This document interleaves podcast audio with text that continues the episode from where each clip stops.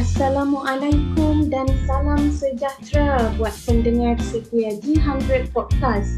Saya ucapkan selamat menyambut Hari Raya Aidilfitri. Kita berpuasa selama sebulan, kita beraya juga sebulan. Mesti rancak majlis rumah terbuka yang mungkin dianjurkan oleh sanak saudara, rakan sepejabat, jiran tetangga dan sebagainya. Semoga siaran G100 Podcast menemani para pendengar yang mungkin sedang memandu, sedang mengemas rumah, menyediakan juadah dan sebagainya. Kami kembali kali ini di episod 89 membawakan tajuk yang cukup menarik iaitu bijak keuangan membebaskan diri dari penjara kehidupan di usia tua. Sebelum kita lanjut, saya perkenalkan diri saya terlebih dahulu. Nama diberi Nurul Idayu Farhana, mesra disapa sebagai Farhana, berasal daripada Kelantan dan kini menetap di Pulau Pinang. Saya merupakan authorized dealer public good. Para pendengar yang dirahmati sekalian, saya tidak berkeseorangan tajuk yang dibawakan bakal dikupas bersama dua orang panelis yang cukup hebat. Baiklah, saya teruskan segmen dengan menjemput panelis pertama untuk memperkenalkan diri. Silakan. Terima kasih Puan Farhana, moderator kita yang cantik pada hari ini. Assalamualaikum dan salam sejahtera. Saya ucapkan kepada semua pendengar podcast G100. Nama diberi Dr. Nur Syahirah binti Abdul Razak lebih mesra dipanggil Syera. Saya berasal dari ibu negara Malaysia dan saya merupakan master dealer public gold. Boleh cari saya di Instagram dan TikTok, Syeraza, S-Y-E-R-A-Z-A-K. Saya banyak berkongsi mengenai emas dan keuangan di situ. Terima kasih di atas pujian sebentar tadi. Dr. Syira pun apa kurangnya, comel molek. Insan yang hebat pasti tidak lokek berkongsi ilmu dengan masyarakat. Saya percaya sekejap lagi ramai peminat baru yang ingin menjadi follower di media sosial supaya tidak ketinggalan untuk belajar. Terima kasih Dr. Syira. Panelis pertama kenalnya sudah. Moleklah kalau kita berkenalan dengan panelis kedua pula. Okey, terima kasih Cik Farhana. Alhamdulillah. Assalamualaikum kepada semua pendengar podcast G100. So pada kali ini saya Dr. Noliza binti Husin. Saya berasal daripada Mersing Johor. Saya masih bekerja menjadi pakar perubatan dan saya juga boleh uh, ditemui di uh, media sosial TikTok uh, Dr. No, Dr. Liza Hussein dan juga di uh, Instagram uh, Noliza Hussein. So boleh cari-cari saya dan follow saya untuk tips keuangan. Baik, saya pun dah tak sabar nak meneruskan pengupasan tajuk dengan para panelis. Saya tidak mahu tinggal di penjara kehidupan di usia tua. Saya nak tahu bagaimanakah cara pengurusan keuangan terbaik Soalan yang pertama saya nak ajukan kepada Dr. Shira. Ramai anak muda yang baru bekerja terima banyak duit pada hari gaji. Pada pandangan Dr. Shira, bagaimanakah cara terbaik bagi anak muda yang baru bekerja untuk menguruskan keuangan seawal usia kerja? Silakan Dr. Okey, baik. Saya teruskan dengan soalan pertama. Jadi sebagai anak muda yang baru mula bekerja dan baru pegang duit kan dah dapat gaji, baru pegang duit yang banyak. So untuk menguruskan keuangan dengan baik adalah langkah yang paling penting untuk membangunkan kestabilan keuangan jangka masa panjang. Okey, anak muda tak boleh fikir pendek, kena fikir jangka masa panjang. So jadi saya nak saya nak berkongsi beberapa langkah yang dapat membantu anak-anak muda untuk menguruskan keuangan saat mula baru mula uh, mulakan kerja. Jadi yang saya ada beberapa uh, point di sini. Yang pertama, buat anggaran.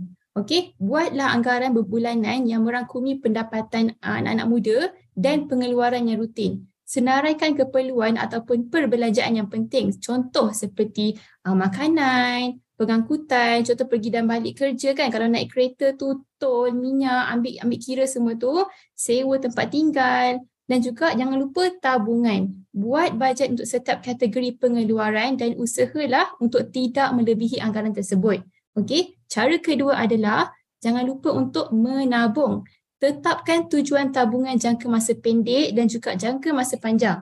Asingkan sebahagian pendapatan yang anak-anak muda tu uh, pendapatan setiap gaji, gaji setiap bulan untuk menabung. Yang penting dapat gaji, tabung dulu baru belanja, simpan dulu baru belanja. Buat kebiasaan menabung ni sebagai prioriti sejak awal bekerja. Contohlah kan kita menabung untuk kita nak membeli rumah pada masa akan datang, untuk kahwin, pergi haji, untuk kita persiapkan pencen kita. Jadi tujuan-tujuan ini akan memberikan arah dan motivasi dalam kita mengatur keuangan kita ke arah lebih baik. Okey? Jadi yang ketiga, kurangkan hutang. Kalau lah kita kalau jika anak-anak muda memiliki hutang, contoh kebiasaannya anak-anak muda ni hutang apa? Hutang pinjaman pendidikan, betul tak? Kadang beli kereta baru, hutang kereta. Jadi contoh kalau seperti pinjaman pendidikan ataupun uh, uruskan pembayaran rutin dan cuba kurangkan hutang-hutang yang tak perlu. Prioritikan bayar hutang dengan interest yang tinggi dulu. Uh, elakkan untuk tambahkan hutang yang baru jika tak perlu tak payah tambah hutang. Okey, yang keempat, carilah takaful ataupun perlindungan insurans. Pertimbangkan untuk dapatkan insurans kesihatan dan juga kenderaan. Jadi ini takaful ni kita sediakan untuk melindungi kita daripada beban-beban kewangan yang besar akibat kita uh, biaya perawatan medikal yang tak terduga. Insurans-insurans ni semua dapat melindungi kita jika terjadi apa-apa pada masa akan datang. Okey. Okey, yang keempat, bela- yang penting adalah anak-anak muda ni perlu rajin untuk belajar tentang keuangan peribadi. Tingkatkan pemahaman anak-anak muda tentang keuangan peribadi de- macam mana caranya? Dengan membaca buku, mengikuti seminar ataupun mengikuti webinar yang berkaitan dengan pengelolaan keuangan. Dengan pengetahuan yang lebih baik, anda akan dapat membuat keputusan keuangan yang cerdas dan memanfaatkan peluang untuk mengembangkan kekayaan anda pada masa akan datang. Yang yang terakhir saya nak kongsikan yang paling anak-anak muda uh, suka buat. Jadi kita kena kita kena cuba elakkan adalah hindari gaya hidup boros. Ah kita kena cuba untuk elakkan trend-trend terkini kan. Kalau kalau kawan-kawan kita ada trend-trend terkini kita cuba elakkan hindarkan gaya hidup boros. Usahakan untuk hidup di bawah kemampuan. Ah dan hindarkan kebiasaan boros. Pertimbangkan kembali sebelum kita melakukan pembelian yang besar dan fokus dengan bajet kita. Jadi dengan mengikuti tips ini, moga-moga anak-anak muda dapat mulakan perjalanan keuangan dengan baik. Ingatlah bahawa dengan mengatur keuangan memerlukan disiplin dan konsistensi. Tetapi hal ini akan dapat membantu anda mencapai tujuan keuangan anda pada masa akan dapat akan datang insya-Allah. Okay, baik. Terima kasih Dr. Syira. Para pendengar sekalian, kita harus berfikir panjang dalam menguruskan keuangan. Perbelanjaan bulanan perlu disenaraikan dengan jelas ya supaya kita mampu menabung dengan baik highlight daripada Dr.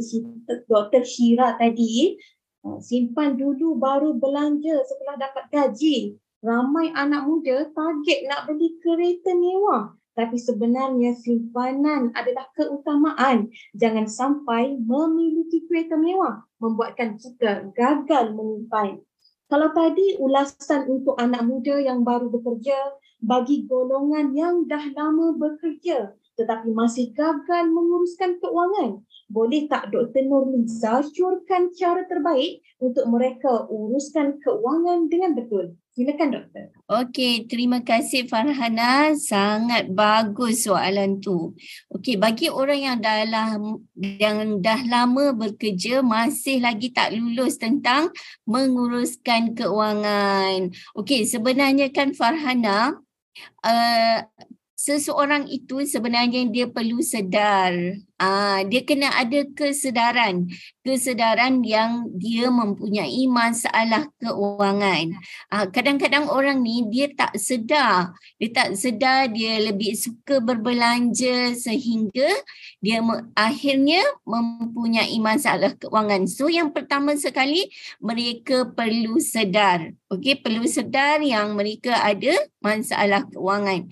Yang kedua adalah Bila mereka sedar, mereka perlulah mencari ilmu. Sebab banyak sangat mentor keuangan di luar sana yang mem- membuat perkongsian, yang memberikan perkongsian tentang ilmu-ilmu keuangan, cara mengurus gaji, cara mengelakkan daripada terjerat dengan hutang. So sebenarnya ilmu-ilmu ini semuanya percuma. Ha, sekarang ni kita ada media sosial yang canggih. Mentor-mentor keuangan ni memberi ilmu percuma melalui media sosial mereka.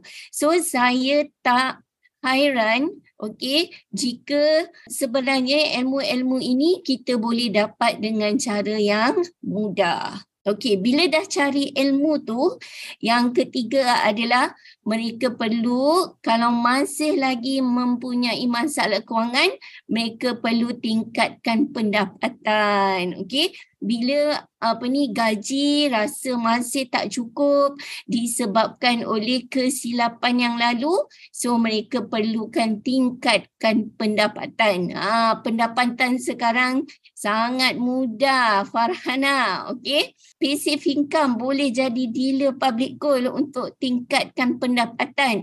Ha, semua tu semua semua tu kena ada ilmu kena ada ilmu.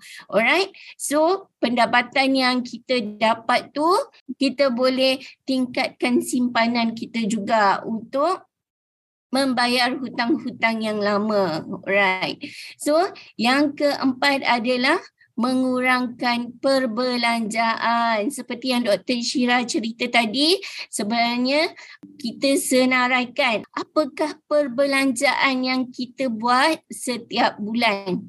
Dan sebenarnya kan Farhana, kalau kita senaraikan satu persatu ke mana duit gaji kita pergi, kita boleh tengok sebenarnya banyak benda-benda yang uh, kita ni berbelanja boros ah mengikut kehendak bukan keperluan so seseorang itu perlu sedar apa itu kehendak apa itu keperluan so dari situ mereka boleh menguruskan semula keuangan mereka Terima kasih Dr. Nuliza ulasan yang sangat padu ya. Para pendengar sekalian, kita harus sedar diri beberapa kali Dr. Nurliza menekankan supaya kita berpijak di bumi yang nyata. Jika asyik gagal menguruskan keuangan, maksudnya kita kurang ilmu. Banyak peluang-peluang untuk dapat ilmu secara percuma sebenarnya. Kalau perbelanjaan bulanan itu tidak dapat dikurangkan, maka tambahlah pendapatan. Contohnya buat buat lebih dari satu kerja sementara masih muda bertenaga. Seterusnya kita ke soalan kedua. Boleh tak Dr. Syira kongsikan kepentingan bila kita sebagai golongan bekerja dapat mengurus keuangan dengan bijak? Silakan doktor. Okey, baiklah. Jadi, kita bila kita dah uruskan keuangan dengan bijak, jadi kita akan dapat keamanan kan? Bila jadi bila kita bekerja kita adalah stres kan? Bila kita dah ber, berjaya uruskan keuangan dengan bijak kita dapat mengurangi stres keuangan tu. Ketika keuangan anda teratur dan terkawal anda akan dapat kurangkan stres yang berkaitan dengan masalah keuangan. Jadi tak perlu khawatir dengan hutang yang banyak kan? Atau perbelanjaan yang terlebih. Ini memungkinkan kita untuk fokus kepada pekerjaan dan kehidupan peribadi kita dengan lebih baik dengan kita tak naklah dengan kita stres kerja lagi, stres dengan keuangan lagi, betul tak? Jadi, bila kita dah uruskan keuangan kita dengan baik, kita boleh fokus untuk kita tingkatkan kita punya tahap kerja kita. Yang kedua, kita juga boleh dapat merencanakan masa depan kita dengan kita dapat kelolakan keuangan kita dengan bijak. Benda ni dapat memungkinkan anda untuk merencanakan masa depan dengan lebih baik. Dengan adanya tabungan pada masa jangka panjang, contohnya nak beli rumah macam saya cakap tadi kan, untuk pendidikan ataupun untuk dana pencen. Jadi benda ni semua kita dapat teratur dan kita dapat uruskan dengan baik supaya kita dapat uh, mencapai tujuan-tujuan tersebut dengan lebih cepat dan juga lebih efektif. Uh, selain daripada itu, kita juga boleh akan dapat keamanan financial ataupun kewangan kita tenang saja. Uh, jangan serabut-serabut dengan mengelola keuangan dengan lebih bijak, kita dapat menciptakan keamanan financial. Kita dapat bangunkan dana darurat ataupun menghadapi situasi darurat ataupun kejadian tak terduga. Contoh, ada kita perlu ada dana kecemasan kan? Tiba-tiba sakit nak pergi hospital ataupun tiba-tiba kereta rosak semua tu kita dah uruskan. Jadi kita tak perlu stres dengan kita punya kehidupan dan juga keuangan kita. Jadi dengan menguruskan keuangan dengan bijak kita dapat mencapai kestabilan financial kita kebebasan dan kesejahteraan yang lebih besar dalam hidup kita ni jadi hal ini juga dapat membantu membangunkan asas yang kuat untuk masa depan yang lebih cerah insya-Allah. Terima kasih Dr. Syira. Ha, bila kita ada masalah keuangan, raut wajah pun cepat tua sebab selalu stres. Rahsia nak awet muda, wajah berseri-seri, salah satunya uruskanlah keuangan dengan bijak. Keuangan sihat, hati tenang, hidup pun lebih bahagia. Baiklah, pada pandangan Dr. Nurlita, setuju tak pengurusan keuangan sangat penting bagi golongan bekerja? Boleh doktor huraikan pesan buruk bila pengurusan keuangan tidak diambil perhatian oleh golongan bekerja? Silakan doktor. Okey Farhana, saya sangat bersetuju pengurusan keuangan ini sangat-sangat penting bagi golongan bekerja. Kerana apa? Okey, kerana bila saya uh, perhatikan kan orang yang mula menghadapi masalah kewangan bila dia bila dia ada duit okey? So bila dia ada duit dia akan buat hutang sebab dia rasa dia akan mampu ah uh, mampu untuk bayar hutang. So dia akan buat hutang juga okey? Dan dan di samping itu ada yang saya lihat mereka ni menjalani kehidupan melebihi dari kemampuan okey? So kalau kita katakan macam orang tu bergaji 3000 ah mungkin dia tu menjalani kehidupan yang lebih daripada gaji mereka alright? So yang ketiga adalah bila mereka ni ada duit, mereka melabur tanpa ilmu sehingga mereka mereka terjerat dengan penipuan-penipuan. So dari segi itu Farhana saya rasa okey orang yang dah bekerja ini sangat-sangat penting untuk meng menguruskan. Mesti ada ilmu menguruskan keuangan kerana apa? Pertama apabila tidak menguruskan keuangan seperti yang saya ceritakan tadi lama kelamaan mereka ni akan terjerat dengan hutang sendiri. Uh, orang yang berhutang ni seperti uh, apa ni dia bernafas uh, lemas uh, walaupun dia boleh bernafas. Ah uh, itu umpamanya kan. Alright. So bila ada masalah hutang, of course ada masalah keluarga bagi orang yang dah berkeluarga uh, tak dapat nak uh, fulfill uh, tanggungjawab sebagai seorang ketua keluarga memberi nafkah memberi makan kepada anak-anak so sehingga menyebabkan masalah keluarga. Okey statistik telah menunjukkan okey punca penceraian di Malaysia yang salah satunya adalah disebabkan masalah keuangan Farhana ini adalah salah satu punca ha, bila, uh, penceraian bila seseorang itu gagal menguruskan keuangan. Okey, impak yang seterusnya adalah masalah pekerjaan.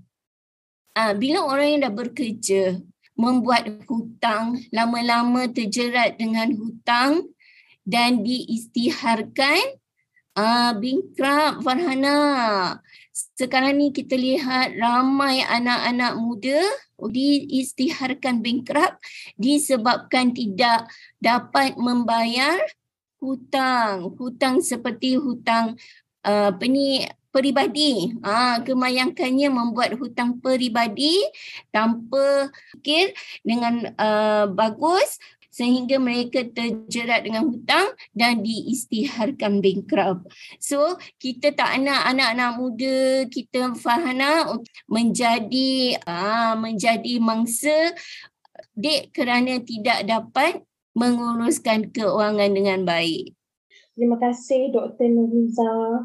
Pentingnya ilmu keuangan ni para pendengar sekalian. Bila duit tak cukup, ramai yang mengeluh. Bila duit banyak, ligat pula membuat hutang. Selain itu, ramai juga yang limpuh sebab salah melabur. Kegagalan menguruskan keuangan, banyak yang telah merabut kebahagiaan rumah tangga muflis di usia muda dan sebagainya. Mereka lemas dalam pengurusan keuangan sendiri. Baiklah, baiklah. Soalan seterusnya, apakah nasihat Dr. Shira bagi individu bekerja yang kurang motivasi untuk mengambil serius tentang pengurusan keuangan ini? Okey, jadi untuk kita uh, melakukan sesuatu kan kita perlulah cari circle. Uh, jadi kalau sesiapa yang kurang motivasi ataupun yang tak ambil serius tentang pengurusan keuangan ni, carilah circle. Rakan-rakan yang sama-sama nak uruskan keuangan dengan lebih baik. Uh, cari orang-orang yang di sekitar anda yang memiliki kebiasaan menguruskan keuangan yang baik. Kita juga boleh dapat mencari sumber inspirasi daripada mereka. Contohlah mereka cakap nak ajak nak pergi seminar, kita boleh join kan. Jadi kalau kita berkawan dengan orang yang suka shopping, kita pun akan suka shopping. Jadi sangat penting untuk cari circle, rakan-rakan yang ingin bersama-sama menguruskan keuangan dengan lebih baik. Yang kedua, perbaiki pengetahuan keuangan kita lah. Macam tadi saya dah cakap, Dr. Nuriza pun ada cakap, ilmu, ilmu sangat penting. Cuba belajar tentang topik keuangan. Carilah buku-buku keuangan. Sekarang ni ada banyak sangat buku keuangan Contoh yang saya paling suka adalah buku tulisan mentor saya sendiri iaitu Misi Bebas Hutang. Boleh cari di kedai buku pun dah ada ataupun nak senang boleh cari di PG Mall. Type je Misi Bebas Hutang boleh beli dekat situ. Sangat uh, sangat uh, simple dan padat hasil uh, dia punya tulisan dia. Jadi semakin kita faham konsep-konsep keuangan semakin mudah lagi bagi kita untuk ambil keputusan yang cerdas, yang bijak untuk memotivasikan diri kita untuk uruskan keuangan dengan lebih serius. Okey. Yang ketiga, tentukan tujuan keuangan yang lebih jelas. Tentukan tujuan keuangan yang spesifik dan terukur. Contohnya kenapa kita menabung? Dah banyak kali saya cakap ni kan. Kenapa nak menabung? Matlamat dan tujuan kenapa kita nak menabung. So bila kita dah ada matlamat dan tujuan, kita akan lebih fokus dan konsisten untuk teruskan menabung dan menguruskan keuangan kita dengan lebih serius. Yang seterusnya adalah buatlah anggaran jadi buat anggaran bulanan yang terperinci dan lebih yang lebih uh, tersusun dengan mengikuti anggaran ini kita dapat lihat dengan lebih jelas bagaimana kita akan habiskan dan identify dekat mana kita boleh kurangkan pengeluaran yang tak perlu. Okey. Okey, yang terakhir adalah belajar daripada kesalahan. Okey. Jangan anggap kesalahan itu adalah kita down. No, no. Okey. Kita belajar daripada kesilapan kita. Jangan biarkan kesalahan keuangan masa lalu menghalangi motivasi kita cuba uh, pelajar daripada kesalahan tersebut dan gunakan sebagai pembelajaran untuk membuat keputusan lebih baik pada masa depan. Ingatlah bahawa setiap hari adalah uh, kesempatan baru kita untuk mengambil langkah ke arah yang lebih benar dan lebih tepat. Jadi ingatlah bahawa pengambilan peng- mengurusan keuangan dengan lebih serius adalah uh, investasi kita dalam pada masa hadapan dengan untuk diri kita sendiri. Jadi uh, cubalah untuk uh, sentiasa berubah dan sen, cubalah sentiasa uh, cari ilmu keuangan itu ilmu keuangan agar kita lebih uh, serius dan kita berjaya untuk uruskan keuangan, keuangan kita pada masa akan datang. Baik, terima kasih Dr. Hira di atas ulasan yang diberikan. Para pendengar sekalian, kita perlulah mencari rakan yang terbaik supaya kita tidak terpengaruh dengan rakan-rakan yang gagal menguruskan keuangan. Dr. Syira tadi menyarankan kita membaca buku misi bebas hutang. Jadi cepat-cepatlah cari buku tersebut supaya kita lebih pandai dalam pengurusan keuangan. Kalau sebelum ni pernah melakukan dosa-dosa keuangan, jangan putus asa, terus belajar dan praktik ilmu yang betul. Baiklah, kita beralih kepada Dr. Nuriza ada tak checklist yang boleh dikongsikan untuk mencapai keuangan yang baik sebagai golongan bekerja? Contohnya kena ada tiga bulan dana kecemasan dan sebagainya. Silakan doktor. Okey Farhana, sebenarnya saya tak sabar kongsikan checklist ini. Ha, checklist ni adalah idea daripada mentor Tuan Muhammad Zulkifli Syafi'i, mentor saya dalam keuangan. So kita teruskan dengan checklist tersebut ya Farhana. Okey, yang pertama, yang tuan-tuan dan puan-puan mestilah ada cash flow positif. Ha, maksudnya pendapatan tu mesti melebihi dari perbelanjaan.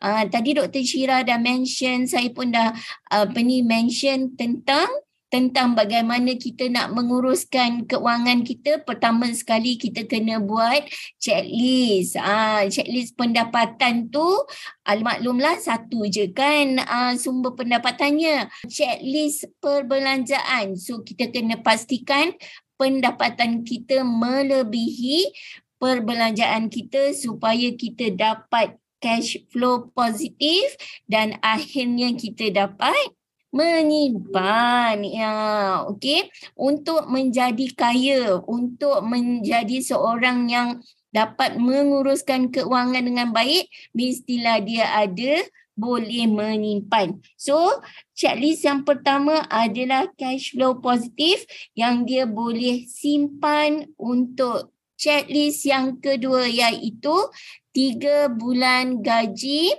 okey dalam bentuk tunai.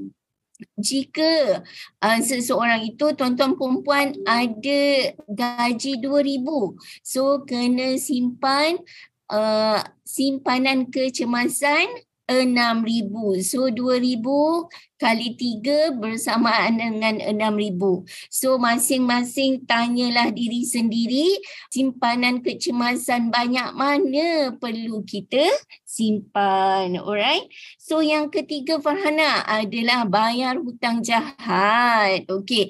So hutang jahat ni adalah hutang yang tidak memberi apa-apa keuntungan kepada kita. Okay. Yang pertama adalah Contohnya adalah pinjaman peribadi. Ah, pinjaman peribadi. Kedua adalah pinjaman uh, kereta jika kereta itu kita gunakan sendiri. Uh, berlainan pula kalau misalnya kalau pinjaman kereta kereta yang kita buat hutang tu adalah untuk untuk perniagaan sewa yang boleh mendatangkan pendapatan positif kepada kita. Okay. So hutang kereta yang kita gunakan sendiri adalah hutang so called hutang jahat. Alright. So yang ketiga kita bayar hutang-hutang tu dulu. Hutang uh, pinjaman peribadi, hutang kereta yang kita bawa sendiri. Okay. So checklist yang keempat adalah uh, bila semua tu dah ada, bila semua kita dah habiskan hutang jahat tu yang keempat adalah simpanan 6 hingga 12 gaji 12 ah, bulan gaji ah itu adalah simpanan uh, tidak termasuk uh, simpanan 6 hingga 12 gaji ni Farhana tidak termasuk 3 bulan uh, 3 bulan simpanan kecemasan tau. Ha so bayangkan kalau misalnya uh, tiga bulan kecemasan dah ada, dah bayar hutang jahat. Okey, step yang keempat adalah kita ada simpanan 6 hingga 12 gaji. So bayangkan berapa simpanan yang kita perlu ada. Bila dah macam tu, barulah kita melabur. Ha, melabur pun kena ada ilmu juga Farhana. Okey. Jangan melabur jadi lebur. Okey. So berlabur ataupun buatlah simpanan yang selamat. Ah, selamat seperti emas. Ah, selamat seperti emas yang kurang risiko, yang nilainya berada pada dirinya sendiri. Dan akhirnya bila kita dah bebas daripada hutang, kita ada simpanan pada diri kita sendiri dan Okey, kadang-kadang uh, pelaburan yang kita labur tu mendatangkan pendapatan fisik kepada kita dan kita akhirnya mendapat financial freedom. InsyaAllah. Terima kasih Dr. Nurlita di atas ulasan sebentar tadi para pendengar sekalian. Lima checklist keuangan perlu dicatat dan dipraktik ya. Saya pasti jika kita ikut ke lima-lima checklist tersebut, kita akan bebas daripada lemas dihimpit kegagalan keuangan kini. Jom sama-sama kita pasak impian untuk bebas daripada penjara kehidupan terutama sekali di usia emas. Ingat, kesilapan hari ini jika tidak diperbaiki akan menjerut kita di masa depan. Baiklah, terima kasih saya ucapkan kepada Dr. Nurliza dan Dr. Shira yang memberikan sepenuh komitmen memenuhi slot G100 podcast kali ini para panelis kita hari ini tidak lokek berkongsi ilmu yang betul. Ulasan kepada soalan yang diajukan begitu jelas, ringkas serta padat. Saya percaya para pendengar memahami dengan baik kesemua poin-poin yang diulaskan. Jangan disia-siakan ilmu yang kita dapat pada hari ini, faham dan terus praktik. Jadi sampai di sini sahaja siaran G100 Podcast hari ini. Selamat Hari Raya saya ucapkan kepada semua pendengar setia G100 Podcast. Bergembira di Hari Raya. Makan segala juadah yang disediakan tetapi perlu diingatkan supaya sentiasa menjaga kesihatan diri dan keuangan. Teruskan setia bersama kami pada hari dan waktu yang sama. Jangan ketinggalan juga episod-episod menarik sebelum ini. 300 Podcast bersiaran setiap dua minggu sekali pada hari Ahad jam 7 pagi. Assalamualaikum dan salam sejahtera sehingga bertemu kembali di episod seterusnya.